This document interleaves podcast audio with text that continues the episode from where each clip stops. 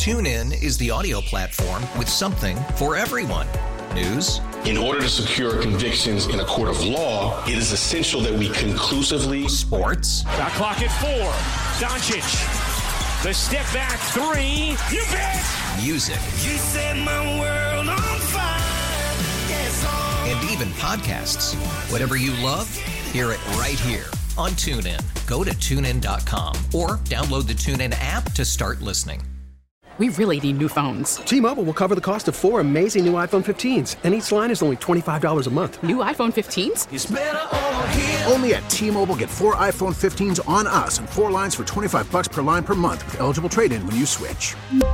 Minimum of four lines for $25 per line per month with auto pay discount using debit or bank account. $5 more per line without auto pay, plus taxes and fees. Phone fee at 24 monthly bill credits for well qualified customers. Contact us before canceling account to continue bill credits or credit stop and balance on required finance agreement due. $35 per line connection charge applies. Ctmobile.com. KMOX Sports. Okay, boys, here we go. Welcome to the Graybar Sports Open Line. Low spin swings and he hits a drive. He hits a slammer. Graybar, your distributor for electrical and datacom needs. Here we go. Now, Matt Pauley on America's Sports Voice, KMOX. All right, man, let's get going here. Here we go. Here we go. Here we go. Let's go. It is a Friday night edition of a Graybar Sports Open Line. Great to have you with us here on KMOX. My name is Matt Pauley. Have you for the next two hours. We're with you till all the way till eight o'clock tonight. And hey, by the way, Friday nights. That means tonight it is week number two of the Rachel Zimmerman Show, a brand new show that debuted last week. It's going to be on tonight at uh, nine o'clock, and actually Rachel is going to be with us uh, towards the end of the program today to give a preview of uh, what's going on. But we've got a full Friday night between us and uh, the Rachel Zimmerman Show. We got the takeout uh, with Major Garrett, so a lot going on here on KMOX this evening. Jam packed, jam packed Sports Open Line. Uh, in about 10 minutes, we are going to be joined by the first time uh, ever by uh, Matthew DeFranks. He is now the Blues beat writer for the Post Dispatch and STL Today. We'll get his thoughts on what happened last night. I thought pretty good night for the Blues. All things considered, it's one game. It's the first game of the season. Uh, you're not you're not cementing yourself as a playoff club because of that, but for whatever we can take away from it, I thought it was mostly a solid night for the Blues. You would have liked to have seen them score a few more goals. Uh, they got one.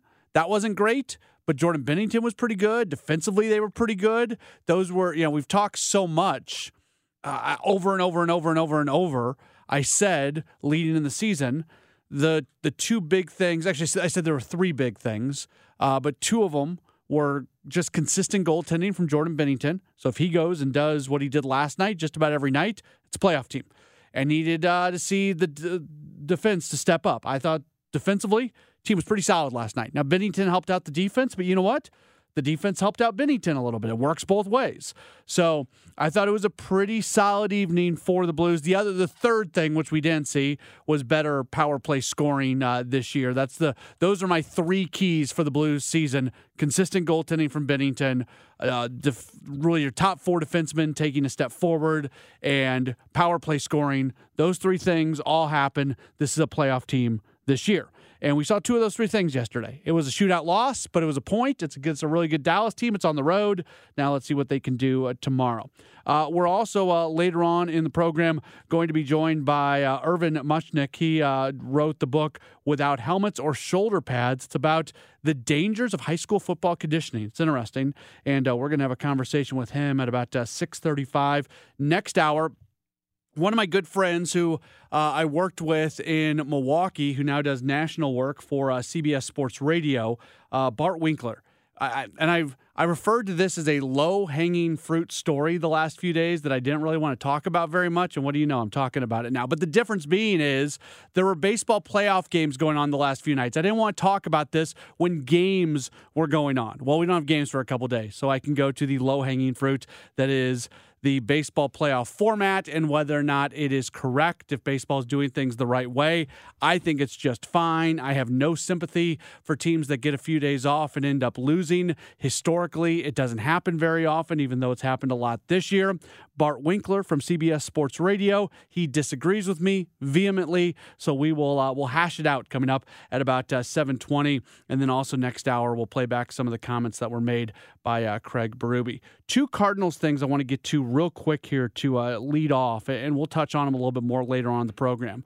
First off, a really scary situation yesterday with the Cardinals Dominican complex where uh, armed robbers, thieves, thugs, whatever you want to call them, uh, broke into the Dominican complex and stole jewelry and baseball equipment and phones and money. No individual was physically harmed. If you're not familiar what a, with what a Dominican Republic baseball complex is, it's not like what the Cardinals have in Jupiter, where guys kind of come and go and, and that sort of thing. Players essentially live there.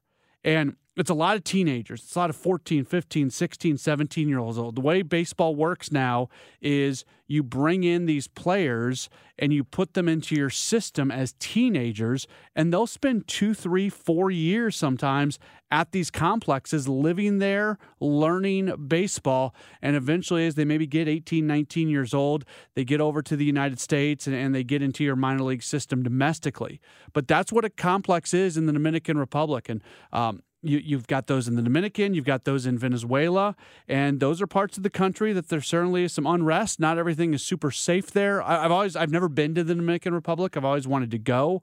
Uh, I've always wanted to watch, like, I've wanted to go to Venezuela to see some of those uh, some what winter league games that go on. I just hear the environment for those are incredible. That's a bucket list item for me to do at some point in time.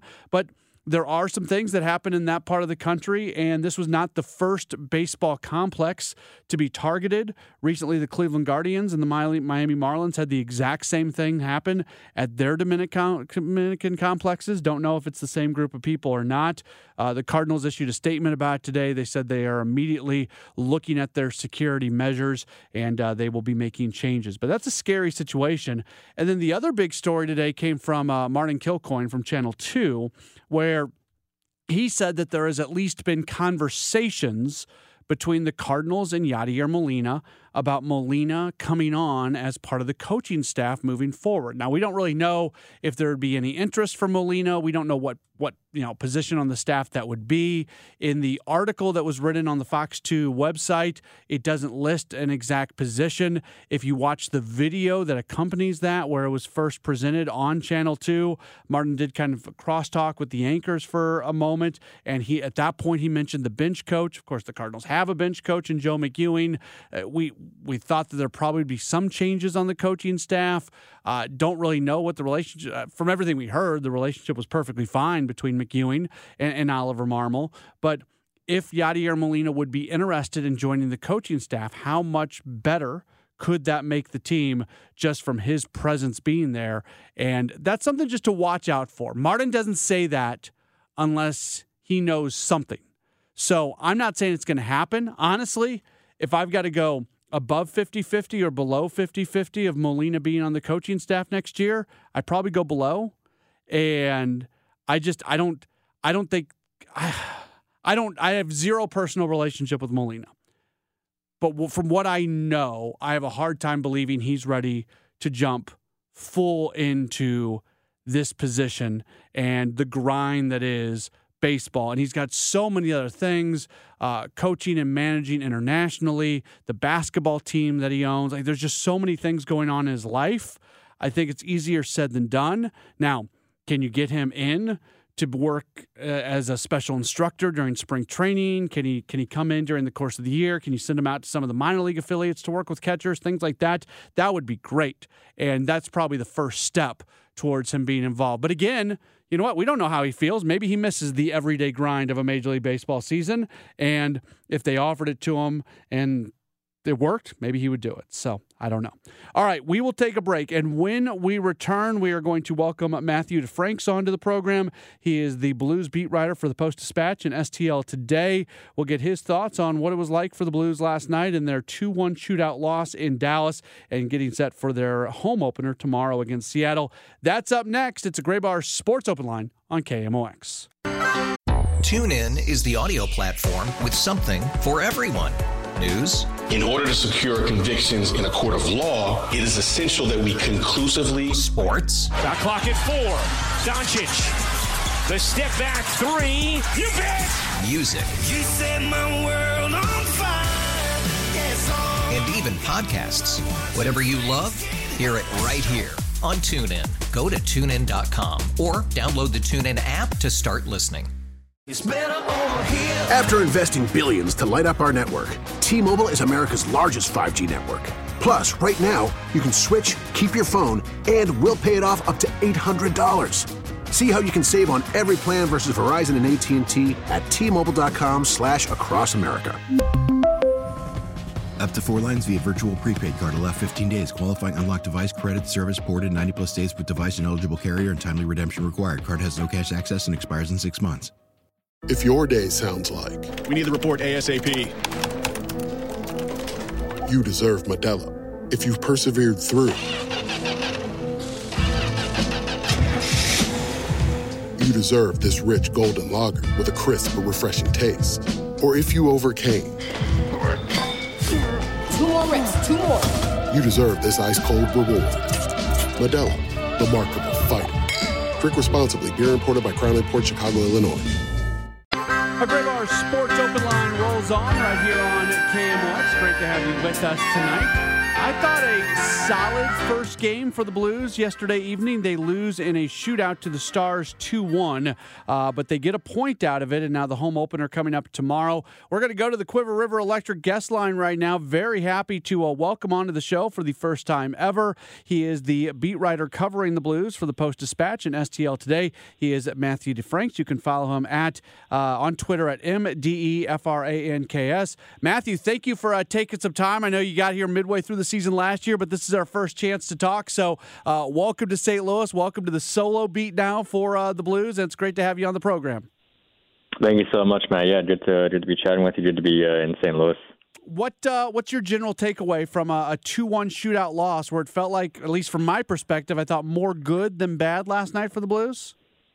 Yeah, it was a pretty solid opener, I would say. Um, kind of the things you're looking for to be improved from last year looked improved from last year. Uh, the defense looked looked a little bit better. Uh, Jordan Binnington looked fantastic last night. Uh, so those were some positives that they could bring. And I know uh, Craig Berube and, and some of the players are really pleased with their work ethic, uh, the way they competed, and uh, the way they battled with what should be a Stanley Cup contender uh, down there in Dallas. So they were all pleased with that. I mean, of course, there there are things to iron out. I mean, the the power play did not look very good at all. Uh, the top line with uh, Buchnevich, Thomas, and Kyrou, uh, they had some creative moments, uh, but uh, obviously they didn't get on the on the score sheet, and and that's what you want them to do. So uh, work to be done on the offensive end of things, but you know, as far as a first game uh, of a season coming off a disappointing campaign last year on the road uh, against one of projected to be one of the best teams in the league, uh, a lot to like from from last night's game, and a lot of room for improvement to leave for the rest of the season too the top four defensemen are so key for this team, and, and Leddy Krug, Faulk, and Parayko. And earlier today, uh, Craig Berube met with the media, and, and, he specifically talked about the game that that Parayko had. When you look at those four top, four, you know, four defensemen in those top two uh, defensive pairings, who stood out to you? Was it Parayko? Was it just the group overall? Yeah, I think it was probably mostly Parayko, but uh, you know, one B would be Leddy. Uh, I think there were times last night where you see them skating the puck out of their own ends uh, through the neutral zone, creating the zone entry for for the Blues, and you see what they do when when they're doing that, and you wonder why it can't be a more regular thing. Uh, you know, I turned to someone last night when I was sitting in the press box and said, "Well, you, we see him do that, and that's what makes it frustrating when he when he hasn't played that well." recently because you can see the tools are there you see the skating you see the size obviously the right hand right-handed defenseman, and those are tough to find. So the the way that Colton Parayko skated pucks out last night was uh, was eye opening. Uh, you know, there were still some things that you you kind of reverted to last year. I think in the first period there was a giveaway that almost resulted in a in a Joe Pavelski goal um, with the puck sitting right behind Jordan Binnington, but way more good from from Colton Parayko than bad. And you know with Nick with Nick Leddy honestly similar things to Parayko, just a you know smaller left-handed version of of him in terms of skating the puck out. I mean, he was very active uh, going through the neutral zone and getting into uh, the Dallas end and um, getting clean exits, clean entries. So those two guys uh, looked good, kind of stood out. Um, yeah, I think those top four, the Blues are really counting on to to bounce back. They didn't address really anything uh, on defense except for hiring a new assistant coach. And it's basically the same group. You have a, a healthy Marco Scandella. You have Tyler Tucker is going to play a lot more than he did last year. But that top four they're going to eat a lot of the minutes, and you're going to need them to be better. And uh, last night was was a good first step. I know this is a really hard question to answer from a from an observer's point of view, but you mentioned bringing in a new coach. They they did change out some positions on the coaching staff coming into this year. Do you get a sense that there that's been a positive development and this staff is working well together? Yeah, it's tough to say. Um, the Blues don't allow their assistant coaches to speak to reporters, so really tough to, to get a handle on what exactly they are, you know, what their philosophies are and stuff like that. But I do know that with Mike Weber coming in uh, as a defensive coach, they did change things uh, on the defensive zone coverage side. Uh, they're more of a, a zone defense for, for lack of a uh, more specific term. Uh, essentially, they broke down the zone into quadrants. Each guy is responsible for a quadrant, and the center is responsible for the middle and kind of everything else. So it's a little bit different than they they played last year. Uh, they're hoping to protect the slot a little bit more, um, where they gave up a lot of goals last year. So the, the trade off might be allowing them some more possession up top, but you're going to give them, you know, those long range shots from the blue line or bad angle shots from the, the boards and things like that. And I think we saw some of that last night. Uh, obviously, Jordan Binnington did have to make some uh, some highlight reel saves, uh, and you know, some of them were one of them was big one was in overtime, one of them was at the tail end of a power play. So not all you know five on five defensive coverage stuff. Um, but yeah, the assistant coach Mike Weber it seems that that's been a, a big change uh, from him, and you know, he's running the penalty kill too, and the penalty kill was uh, was perfect last night and kind of ended the preseason on a good note. So uh, yeah, tough to say exactly what the the effect has been, but we can see some of the the, things going into motion right now. We're talking with uh, Matthew DeFranks. He covers the Blues for the Post Dispatch and STL today. Jordan Binnington was really good. We know that Jordan Binnington can be really good. We saw him win a cup. We saw him uh, two years ago in the playoffs before getting injured. Uh, looked like he was probably leading the Blues to maybe a, a, an upset against Colorado. What he hasn't done in his career is be just that steady guy in the regular season that game in, game out. You basically know what you're going to get from him what what do they do to get that? Because that's uh that it was great to see what we saw from him last night, but that that doesn't show the consistency quite yet. Yeah, I don't I don't really know what what the Blues would do. I think it's more of a more of a, a Jordan Binnington thing, right? I mean, he's he's responsible for for his own plays, for his own actions, and um, you know, I the numbers weren't good last year, right? And I think we all know that the Blues defense wasn't good, and they kind of left him to out to dry uh, a lot of times. And I think the where I landed on his season last year was the Blues did not help Jordan Binnington uh, do his job, um, but Jordan Binnington didn't bail out the Blues enough. Uh, you know that maybe he should have, right? So, um, kind of cuts both ways with him. But uh, as far as consistency goes, I, I don't really I don't really really know uh, where that comes from. To be honest, I'm not going to pretend to to know the ins and outs of uh, of goaltending, the, the minute details there, and uh, uh, you know what goes on in, in Jordan Binnington's head. I mean, we know that he can be very very good. Uh, he's very focused on on a task uh, for the most part, and uh, last night he was the best player on the ice for the Blues. Uh, that was he was the only reason they got a point out of that game, and. Uh, definitely a good sign to see for the rest of the season if uh, you're counting on a bounce back season from the Blues. It's kind of funny. I, I, think with the Blues, and this has been true for a long time, there seems to be sometimes almost an obsession on that fourth line and what they're able to to really bring to a team. And, and maybe that's just part of the personality of St. Louis. But uh, Craig Berube talked earlier today about Oskar Sundqvist, and you look at that fourth line and their ability. What – what does that group of uh, Sundqvist, Toropchenko, and Neighbours? What does that group bring to this team? They'll they'll hit you. they they will hit you for sure. I mean, I think I was looking at that first. Maybe it was that first shift from Alexey Toropchenko last night. I think he probably threw three hits uh, on the first shift. Uh, they might not all count as official hits in the in the stat book, um, but he was going out there and, and laying the body on guys and that's something you can count on from all three guys on that line. You know, Toropchenko, Sundqvist, and Jake Neighbours.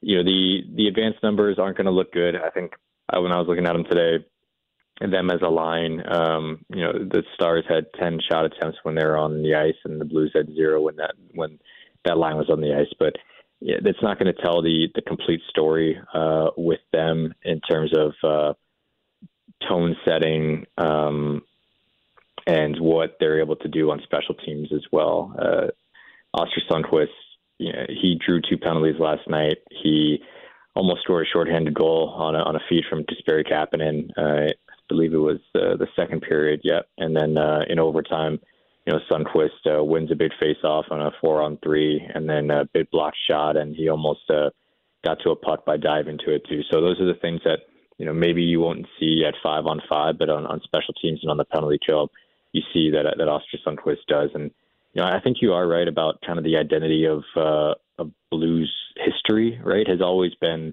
uh, to be a hard hitting, bruising, tough team to play against, and uh, the identity of you know the fourth line through these years has been that. Uh, I mean, I think we saw it with the 2019 Cup run, right, and and the line they constructed right now is that way. Uh, not quite sure we saw it uh, a ton last year when you have you know Josh Leivo and Tyler Pitlick uh, on the fourth line, and you know Nathan Walker he plays that way, even though his his body maybe isn't constructed that way.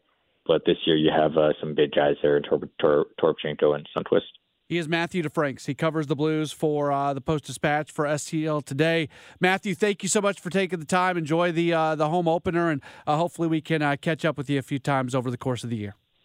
For sure. Thanks, Matt. Awesome. Very good. There's Matthew DeFranks from the Post Dispatch joining us via the Cuivre River Electric guest line. Does a great job uh, covering uh, the team. I've really enjoyed uh, reading him. And now uh, this year, following the retirement of Jim Thomas, he's in that role uh, solo and uh, just great stuff all the way around. Okay, when we return, we are set to be joined by an author by the name of Irvin Muchnick.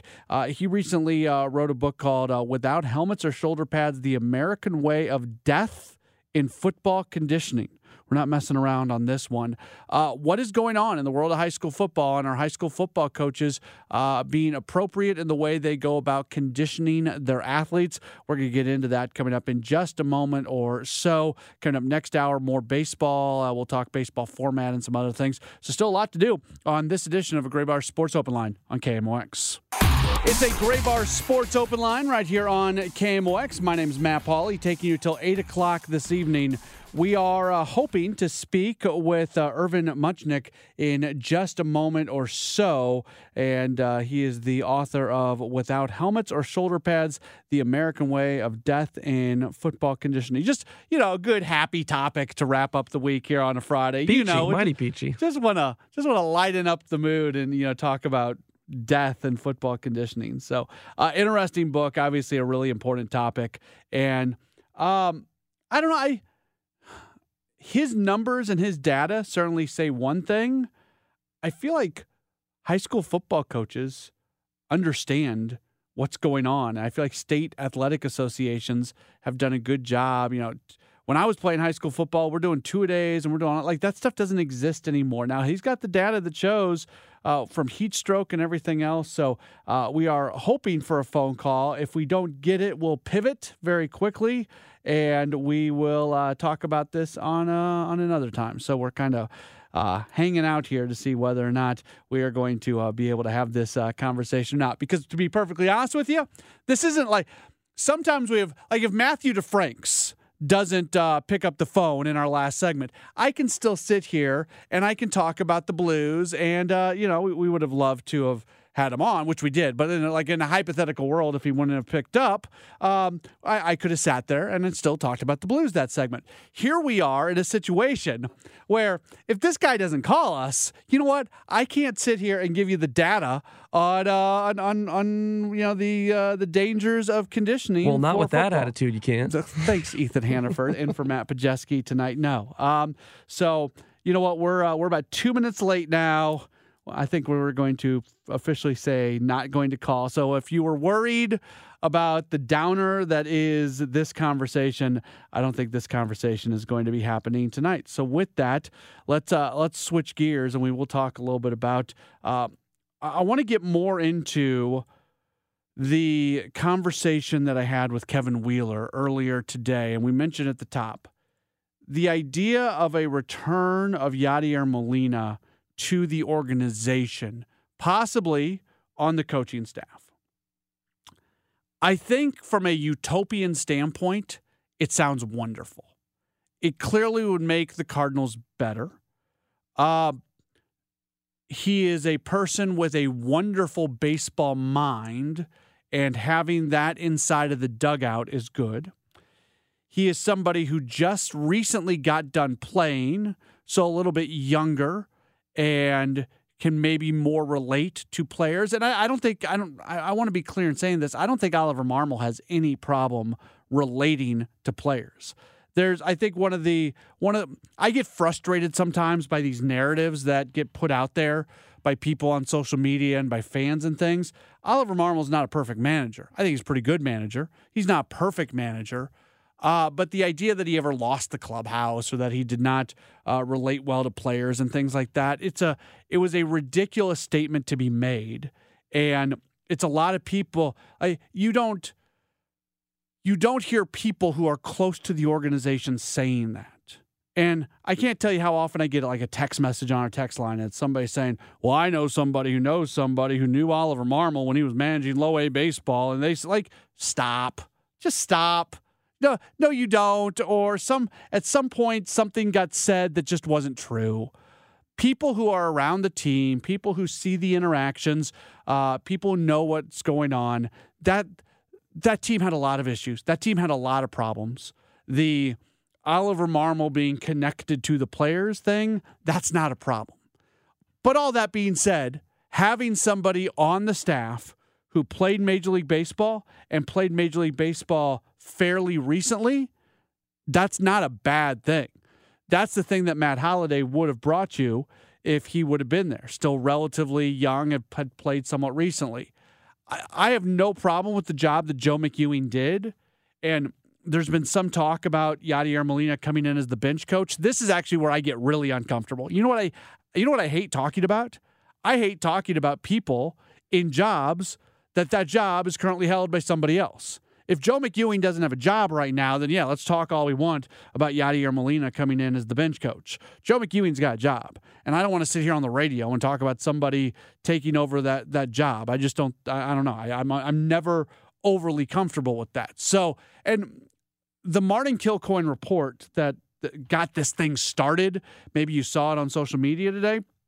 What really got this started was him saying that there's at least been conversations between Molina and the Cardinals about a possible position in the organization, possibly on the coaching staff. In Kilcoyne's initial kind of um, opinion piece that he did on TV on it, he didn't specifically mention the bench coach role. Then he gets done with that, and it was kind of a deal where he gets done with that. There's still a few more moments there uh, on the on the TV news. So uh, the anchors are there, and they asked a follow up question. And when they asked the follow up question to Martin, that's when uh, he uh, made the comment about bench coach. That's that's when he said that. So it wasn't really part of what he had planned, but it did get brought up. And then in the written portion of it that's on the Fox 2 website, uh, bench coach is not mentioned either. So we we don't totally know what kind of position they would talk to him about.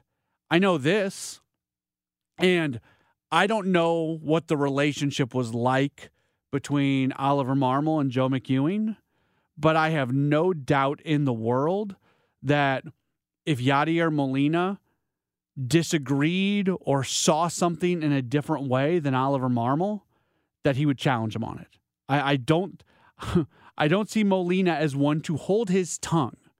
And I think that's good too. I think it's it's good on both sides. I think Oliver Marmol is incredibly comfortable in his managerial skin. Incredibly comfortable in his managerial skin. That's one of the things I appreciate about him the most. He he loves talking through his decisions you can ask him any question about any decision that he makes, and he's never defensive. It's very odd, actually. It's good and odd at the same time. Ethan Hannaford, if you do something and somebody asks you, eh, was that really the right way to do it? For me, my initial reaction is to be defensive yes. and want to defend it and like, why is this person asking me this? Yes. And for Marmol, It's a man, I'm excited to explain my side of it, but let's talk through it. Yes, and I think that one of the big points that you made, and and being that I was around that a little bit this year as well, very patient, and there would be times where you can tell he's. I'm not really sure why you're thinking, but always willing to explain it. It was never, I'm not going to answer this question or I'm going to be rude out of because it was a whether it be poorly asked question or just fully disagreeing with it. Always explained. I mean, that's one thing that I guess people can still see from watching post game and whatnot. But Marmol has to be one of the best in the business with media. Yeah, I, I would agree, and I, I, think he is. He listens and he gives really good explanations. You don't have to agree with it. I'm not. I'm not sitting here trying to tell you that he's the best manager in the history of time. I'm not telling you that I agree with every move that he makes, but I I understand the path that he gets to in all of his decisions. So, a guy who is very comfortable in his position is more than willing to have a conversation about the decisions that they're making. And I see that from him. So I think if you bring in somebody like a Yadier Molina who would challenge him and I don't think would hold his tongue, I think Marmol would be completely comfortable. Uh, text message from the um, the 314 said Mo would hate Molina coming back because he would outshine him. I don't understand that text. Like, did, did you mean Marmol would hate Molina coming back? Because I don't know why Mo, A. What's the motive? Yeah, like John Mozeliak builds the roster.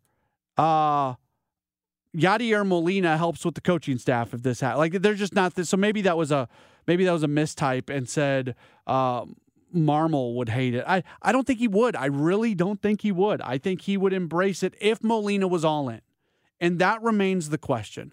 And I say this all the time. You know, when I don't know how many times I got messages and calls. Oh, well, are they going to bring Adam Wainwright in to be the pitching coach? Last year, oh, is Albert Pujols going to come back as the hitting coach? Like, few things here. First off, thing number one, just because you are a really good player doesn't mean that you're automatically going to be a really good coach. In fact, a lot of times the best coaches are the ones who had to really fight their way through and we're not just the overly naturally gifted type player. And you know, even like a Mark McGwire, go look at the Mark McGwire wasn't great for power hitters. Mark McGwire was good for like the the 300 hitters. Go look at the guys that he worked with uh, at his place in off seasons, and then when he got into uh, who you know the players that really excelled under him, he was not teaching what he was doing. He was a really good hitting coach, really good hitting coach, but it wasn't so much because of who he was and the type of hitter he was. It was because of what he knew how to teach. So that's the first thing. And I say this over and over, and I just want to repeat this. I don't think people understand the grind of a baseball season. It is it uh, it, it is every day. And when you are a coach, it is from early on in the day to late at night. And when, um, when, how do I say this? There's just no break. there's just, there's no break to it. And, you've played for a long time, and I know Molina's just coming off his first year of not playing, and he's had a little bit more downtime, although he's still been very active uh, between coaching and managing internationally and everything else he's got going on in Puerto Rico and his basketball team and all that stuff. It's been probably a little less grindy for him over the last year or so. But one year away from the game after doing it the way he did it for as long, and we've talked about this with Adam Wainwright. You know, Wainwright's going to go down the TV route, and he's been doing a fantastic job already and maybe he'll get involved in the Cardinals TV stuff a little bit next year. He's certainly going to be involved nationally with Fox, but it's not an everyday sort of thing. He's going to get to wake up and be in his house and see his wife and see his family and do all that stuff that he hasn't been able to do for a really long time.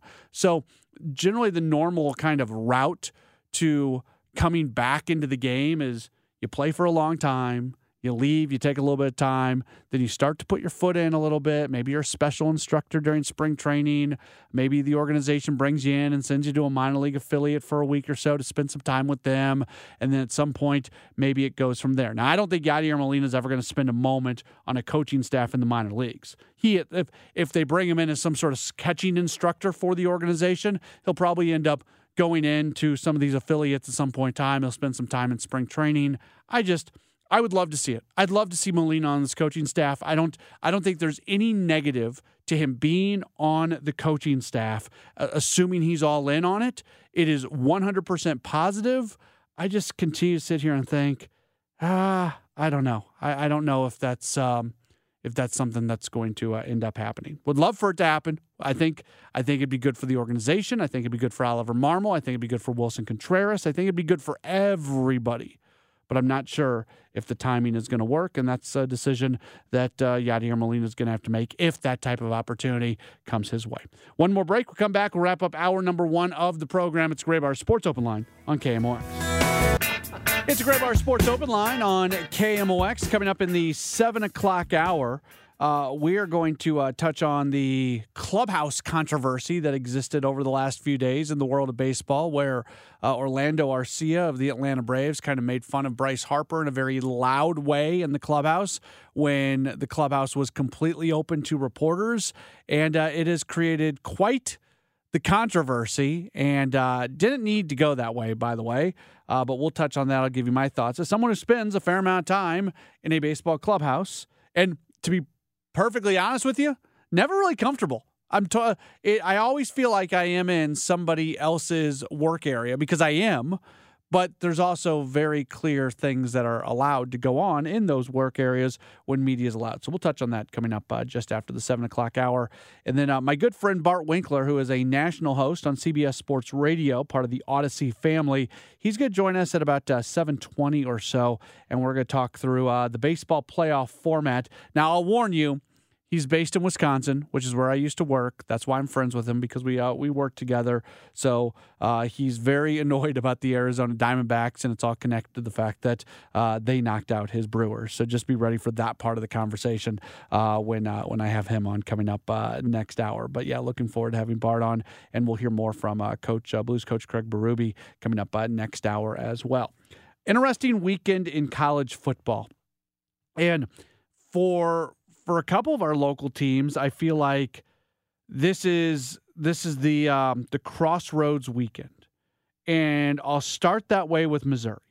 So Mizzou is five and one, really good team, very good team. They should be they should be six and zero. Oh. They should have won against LSU this past weekend. Although I can also argue as someone wearing a Kansas State jacket right now that maybe they should be five and one because it took a 62 yard field goal. But anyways, that was a good one for them. I, I kid because they played my alma mater. But um, th- I think they have been legit this year. Le- very good. I mean the the only game that you actually take any issue with was their second game against uh, MTSU, where you feel like they should have won by a little bit more. Outside, and then obviously not being able to hold on against LSU. But what I what I was talking about, the, you know, through their first five games, you take issue with them not holding on against LSU this past weekend. That was a huge missed opportunity. They clearly should have won that game. Their next four games are very interesting Kentucky, South Carolina, Georgia, Tennessee. The second two of those games, it's going it's to be really hard to beat Georgia. It's going to be really hard to beat Tennessee. Those are really, really good teams. Tennessee at home is a more winnable game, obviously, than going down to Athens to play in Georgia. But those are two really tough games. So let's go to a hypothetical world when it comes to Missouri. And let's say they lose those games against Georgia and Tennessee. There's nothing wrong with losing those games that makes these next two games so incredibly important. They will play at Kentucky tomorrow night, and then they're home against South Carolina next Saturday. Is Missouri a top third team in the SEC, or are they a middle third team in the SEC? I argue that these next two games are going to determine wh- how you view them. We get it. They're not Georgia. I don't think they're Tennessee. But I, I'm not impressed by overly impressed by Kentucky. I know Kentucky's got a, a number 24 national ranking. I'm not trying to sit here and just make this the Kentucky slander hour and they were kind of in the exact same place. They were 5 and 0, but then they got absolutely run off the field uh, by number 1 Georgia in their last game, 51-13. I think Missouri's got a legitimate chance to go into Lexington and winning that game against Kentucky. And if then they do that and they follow that up with a home win against South Carolina, they are sitting at seven and one. Even if they lose back to back games against Georgia and Tennessee, you feel like they would have a shot at home against uh, Florida and they would have a shot against Arkansas, and that that turns into a really, really, really good season. But if they were to lose these two games uh, against Kentucky and South Carolina, all of a sudden they're looking a five game losing streak potentially right in the face, and that's not what they want to do. So huge games coming up these next two weeks. Don't want to look to South Carolina before Kentucky, but that would be a good win for them to get tomorrow. That's going to do it for hour number one. It is a Graybar Sports Open Line. We'll take a break and have more in just a moment after the news here on KMOX. Tune in is the audio platform with something for everyone. News. In order to secure convictions in a court of law, it is essential that we conclusively. Sports. Shot clock at four. Doncic. The step back three. You bet. Music. You set my world on fire. Yes, oh. And even podcasts. Whatever you love, hear it right here on TuneIn. Go to tunein.com or download the TuneIn app to start listening.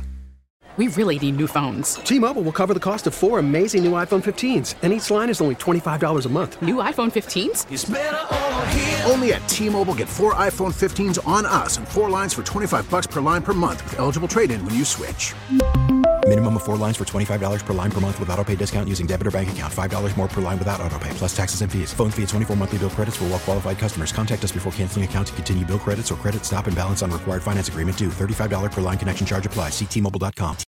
Oh, oh, oh, O'Reilly! Protect your vehicle's engine with a full synthetic oil change and save with Mobil One at O'Reilly Auto Parts. Purchase five quarts of Mobil One full synthetic motor oil and receive a $10 O'Reilly gift card after rebate. See store for details. With your Mobil One purchase, you'll also receive two times points during O'Rewards Bonus Points Month at O'Reilly Auto Parts. Oh, oh, oh, O'Reilly! Auto Parts.